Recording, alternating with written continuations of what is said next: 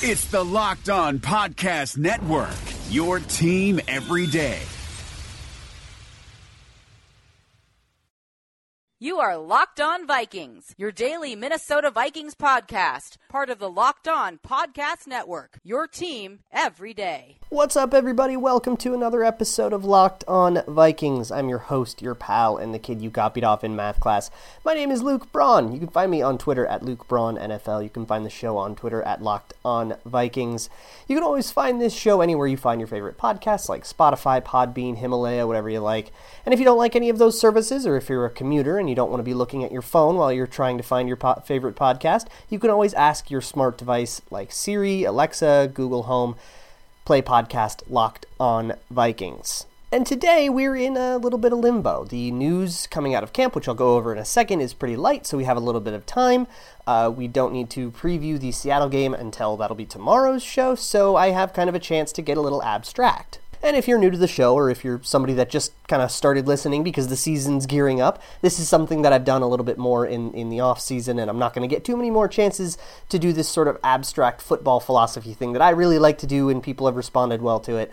So uh, we're gonna we're gonna go a little deep on today's episode. But first, let's let's get uh, some news and some stuff out of the way. The first thing I want to address is I, I forgot a very important fact when I was talking about the Kaare Vedvik situation in yesterday's episode. Uh, Matt Wile has a cut on his finger. He got it uh, right before the preseason game against the Saints, and he can't hold and he can't punt because he has this bad cut on his finger that he like got from some athletic equipment. He called it a freak accident. It just seems like he cut his hand. Should be fine, but he can't uh, participate right now, and that's awful for him, right? Because Kaare Vedvik is now given the uh, unlimited opportunity to showcase his punting skill, and Chad Beebe can hold in uh, training camp yesterday. Dan Bailey was perfect, uh, seven for seven. He had missed at least one field goal in every other training camp practice up to that point, which is obviously horrifying, but uh, he finally went perfect. Uh, you know, like I had mentioned before, though, there were a lot of those misses were not necessarily his fault. You know, it was like a random wide receiver holding, or it was a bad snap, or it was, you know, a, a seven second situation or something like that. So a lot of those misses are, you know, not necessarily on Dan Bailey, but still the whole situation is clearly kind of messy. But on Tuesday's practice, uh, Dan Bailey went seven for seven with Austin Cutting obviously snapping all of them and Chad Beebe holding all of the kicks. Uh, so that's obviously more bad news for Matt Wile that Chad Beebe could come in and, and immediately hold a, a whole day, and, and it all went off cleaner than any of the Matt Wile days. Elsewhere in uh, camp updates, the Tuesday practice was an unpadded one, so there's not a whole lot to glean.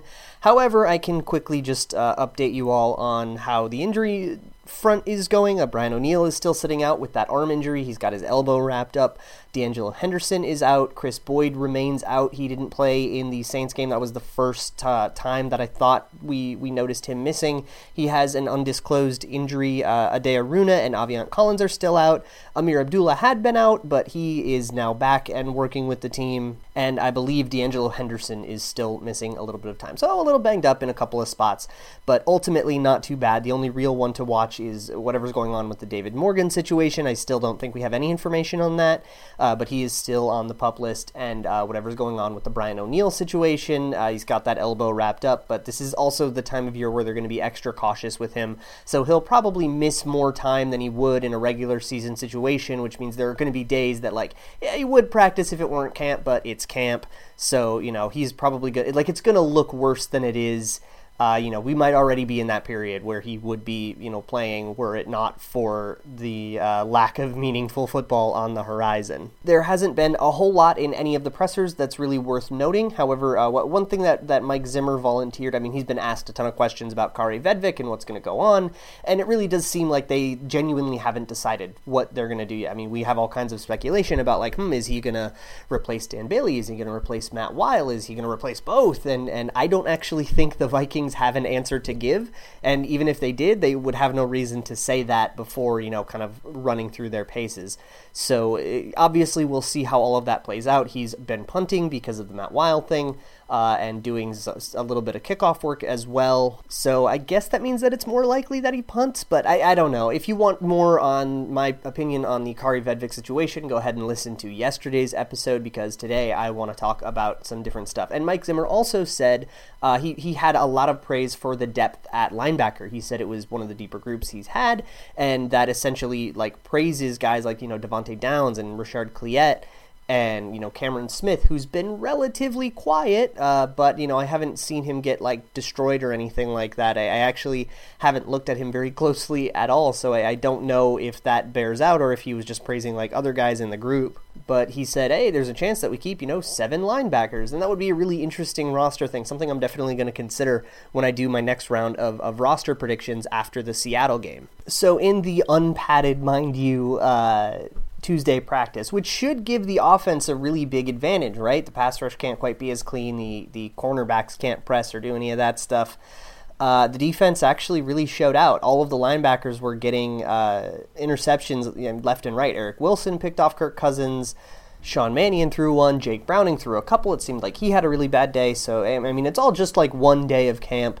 And I think at this point, preseason action is going to like outweigh all of that stuff, though the day to day does add up and, and kind of plant itself in the mind of the coaches when they have to start making roster decisions. So it's all worth paying attention to. So I'll be sure to uh, keep you abreast of any other goings on at camp that are worth uh, noting. But for now, I want to move on to something a little bit more abstract. So, this is something that I've done on the show in the past. If you're a new listener, this will be new to you, so I ask you to just bear with me. Uh, if you've listened to those shows in the past and you've enjoyed them, this will be another one kind of like that. But one thing I always like to do is to take lessons from other disciplines, like math and philosophy and stuff that usually has absolutely nothing to football, and kind of see if we can extract any football related lessons from it, or at least use it to help widen our understanding understanding of the sport that we love so that we can be, you know, more informed consumers of sports. I think these kinds of exercise make me better as like a podcast host and they make me better as just a fan of football and I hope that you see similar value for yourself for this kind of thing. So today, the guy that I want to talk about is George Berkeley, uh, or Barkley, or it depends on, on where you're from. Uh, but I'm going to go with Berkeley. George Berkeley is famous for the idea of to be perceived is to be, and and uh, the discipline called like idealism. Hi, this is David Locke, the CEO of the Locked On Podcast Network. In this crazy, unprecedented, and unnerving time, I know we're all living our lives a little differently. I thought we had some of our sponsors over the time that might be able to help you out. So we've reached out to them to get you specific offers. Postmates is giving our listeners $100 of free delivery credit for their first seven days. Start your free deliveries, download the Postmates app, and use the promo code LOCKEDONNBA. Anxiety, stress, need something to calm yourself down?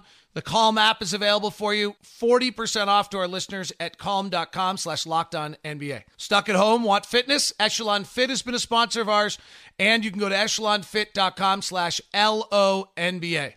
And if you're looking to add some new knowledge and get a little smarter in your free time, Masterclass, or at least your time at home, masterclass.com slash PER is offering 15% off. If you missed any of those, go to lockedonpodcast.com slash offers. That's lockedonpodcast.com slash offers. Thank you very much for tuning in to Locked On Podcast Network. We hope to be here for you to give you a relief and uh, respite from all the other news. And thanks very much. Be safe and practice your social distancing. It's a, a, brand of philosophy that is essentially takes it one step further than something we've actually talked about previous on previously on this show in another episode like this, which is the the Descartes thing, where he wouldn't go that far. He didn't trust his senses or any of the information, so he had to tear everything down and then build up only on things that he could 100% unequivocally prove are true with logic instead of relying on his own senses or perceptions. So this is a little bit more lax than that, right? It says, listen, the, the world is made up of of the stuff that you see in in front of you. And even if it's not real or if it's some kind of, you know, hallucination or if it's a big old trick, it is part of your life, so it exists in some capacity. We whether or not it's, you know, corporeal or or as it seems, you know the the steering wheel that you're looking at maybe or the you know the the headphones that this sound are coming through. I mean those things are being perceived. You feel them. You hear my voice. You you see whatever it is in front of you and therefore they are in some sense real. And so i find his ideas and the discussion around them to be very interesting and we'll get into it but it's essentially like one of the core discussions in the field of ontology. That is the field of philosophy that discusses the nature of existence and reality and how do we know what's real real. You know, that classic cliche philosophy professor puts a chair down in the middle of the room and asks the bright eyed students, you know, prove to me that this chair exists.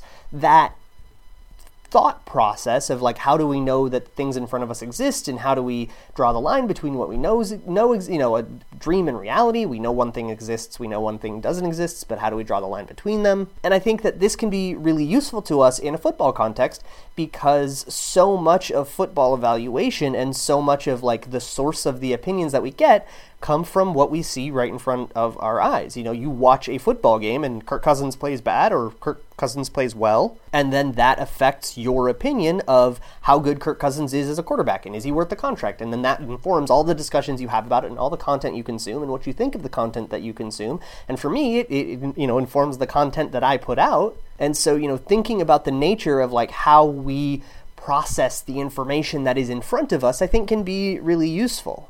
Do you like cilantro?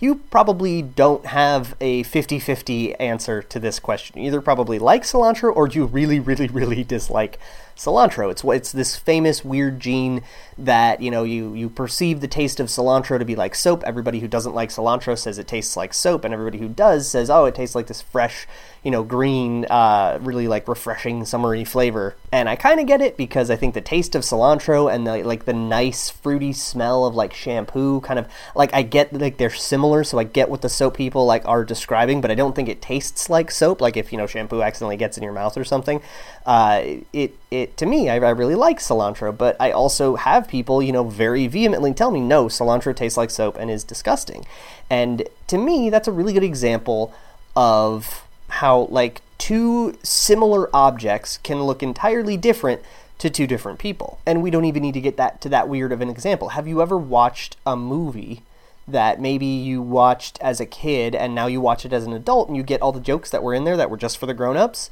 And and it reads like a completely different movie to you, to me that movie is is Blank Check. But I, as a kid, I thought Blank Check was just a cool movie about a kid that had unlimited power.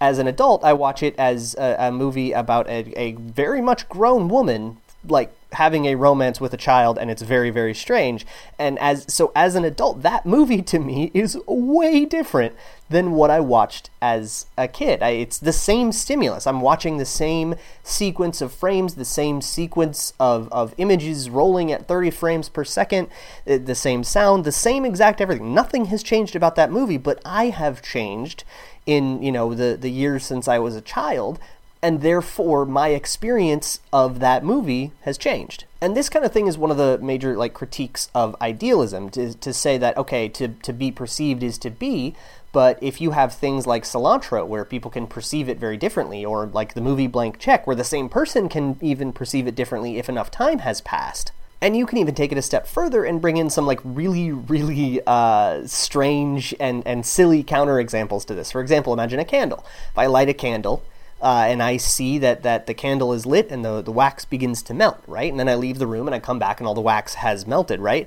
Did that candle stop existing and then come back into existence the second I started perceiving it again as uh, in a more melted state?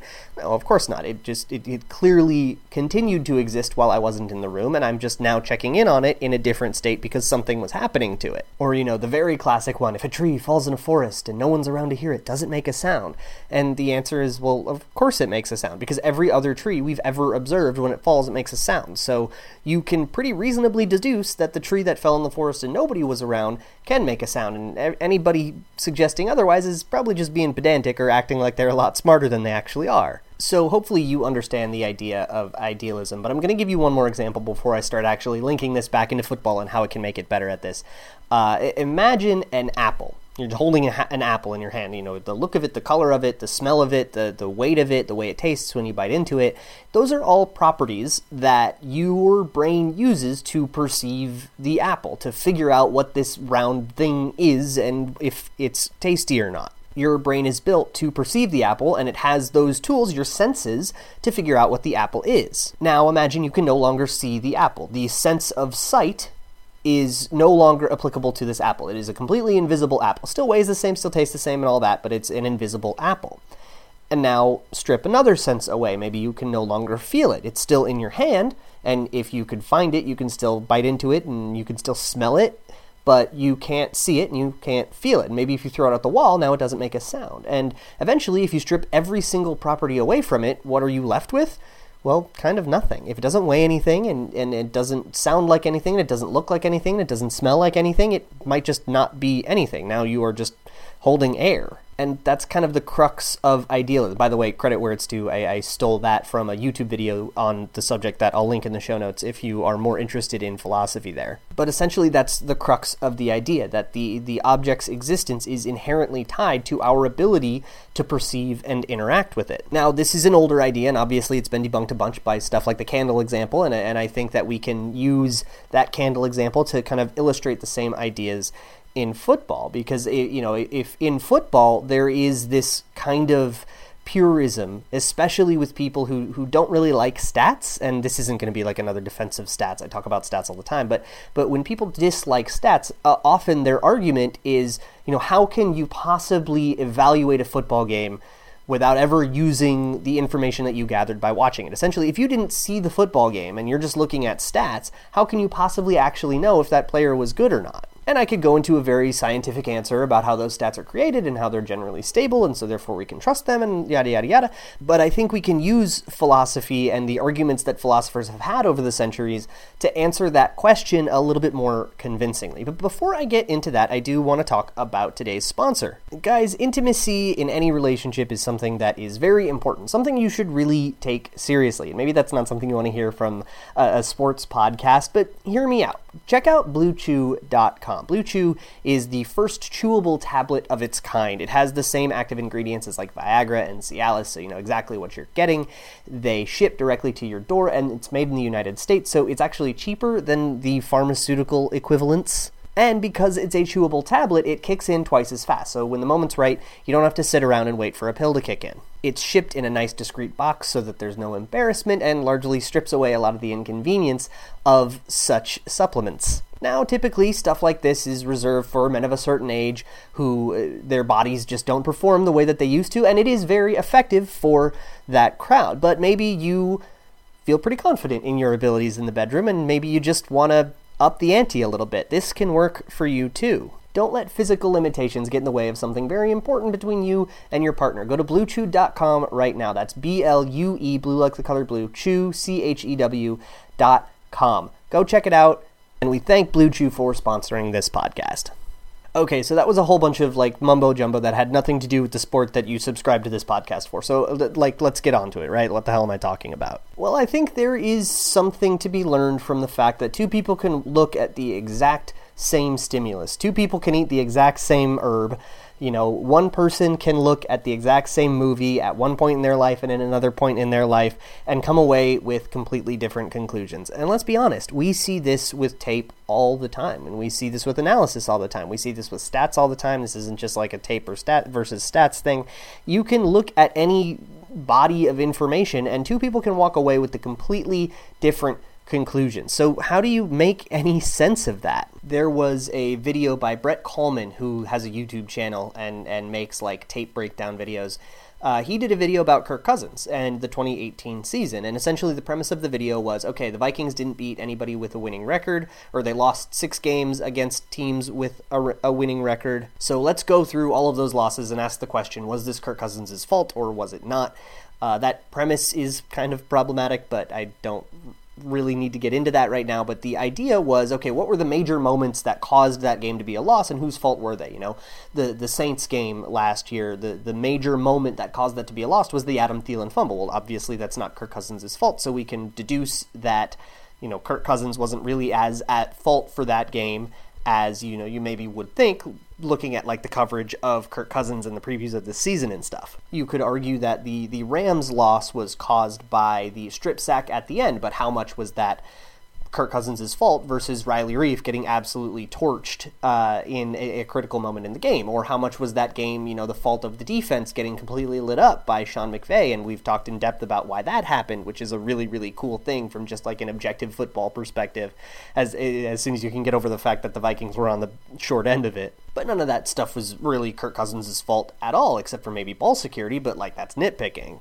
And on its surface, that methodology makes sense. But if you were to look at, say, that whole Saints game, or the entire, you know, Week 17 Bears game, or, you know, this game or that game, and say, you know, was Kirk Cousins an effective enough quarterback to have won most games in these circumstances?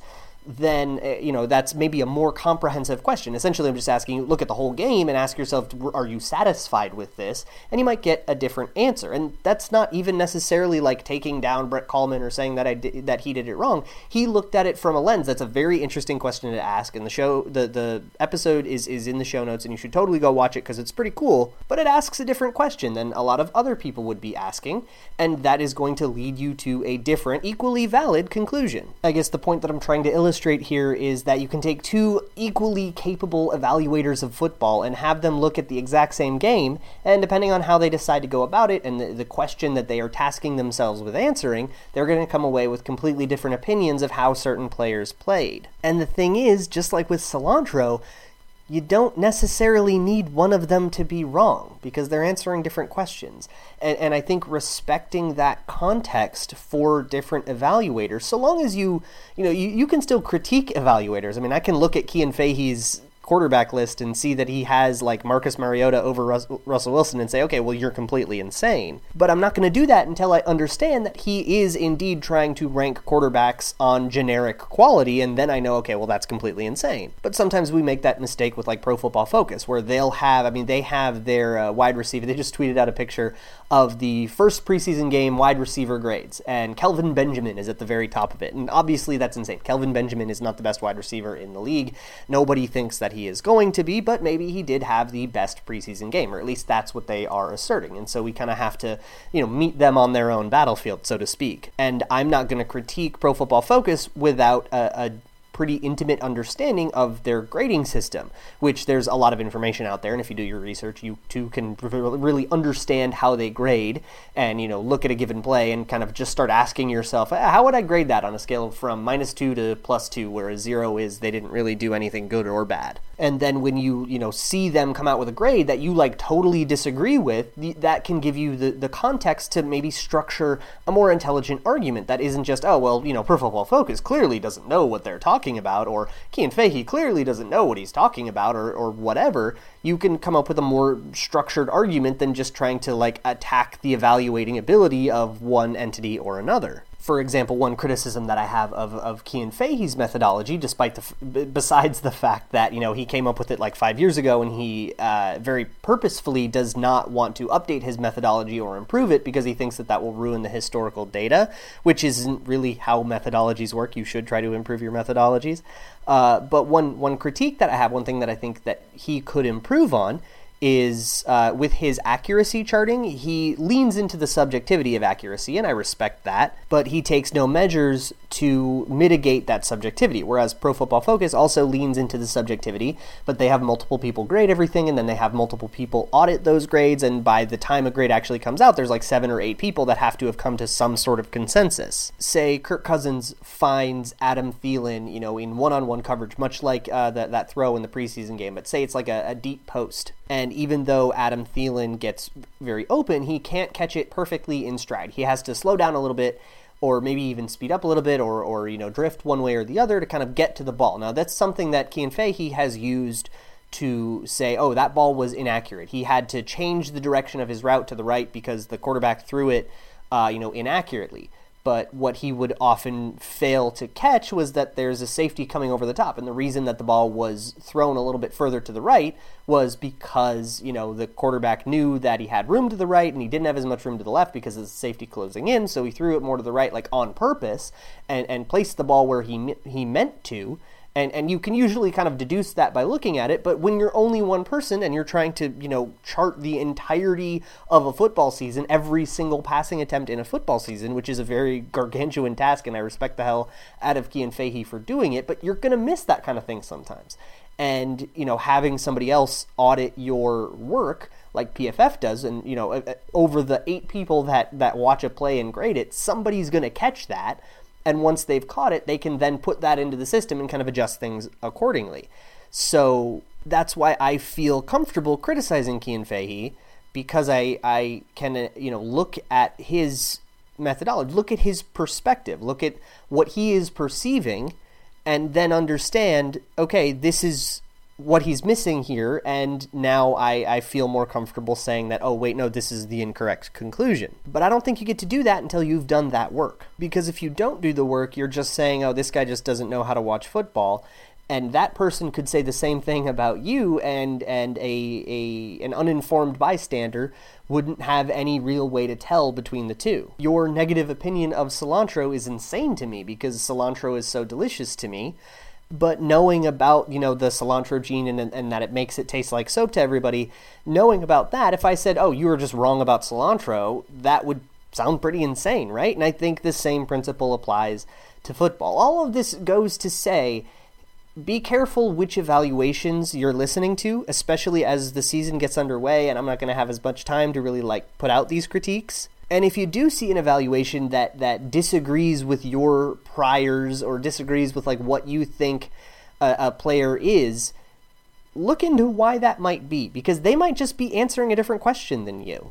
PFF might have a really low accuracy percentage or, or accuracy grade or whatever on Mitch Trubisky, and you might say, wait, Mitch Trubisky won the division. And you have to think to yourself, well, that's because those accuracy ratings aren't taking into account Mitch Trubisky's running and scrambling ability, which opens up lots of opportunities and, and, and makes the offense move more easily, even if the quarterback is inaccurate. So when you say Mitch Trubisky was inaccurate and I say but he won the division, we are answering two separate questions. And the two points that we are making aren't really in conflict anymore. Mitch Trubisky can be inaccurate and win games. Cilantro can be good and it can taste like soap. And I think an understanding of like George Berkeley's idealism and the responses to it can help us more comfortably come to those conclusions instead of having them create this like crazy idea in our minds. So that is going to do it for today's episode of Locked on Vikings. I hope you enjoyed it. I hope if this is your first one of these weird ones, you aren't completely turned off to the show now. Uh, tomorrow we'll be back to more regular programming. We're going to preview the Seattle game and talk about uh, you know what what to watch for there.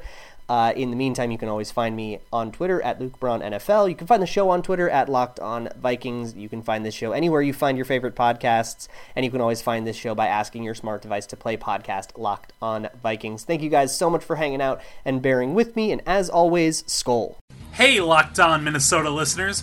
This is Tony Abbott here to tell you about the brand new Locked On Wild podcast, where my co host Joe Booley and I break down the Minnesota Wild every single day. How can you listen? Just search for Locked On Wild in your favorite podcast app and subscribe to bring Locked On Wild to your device every day.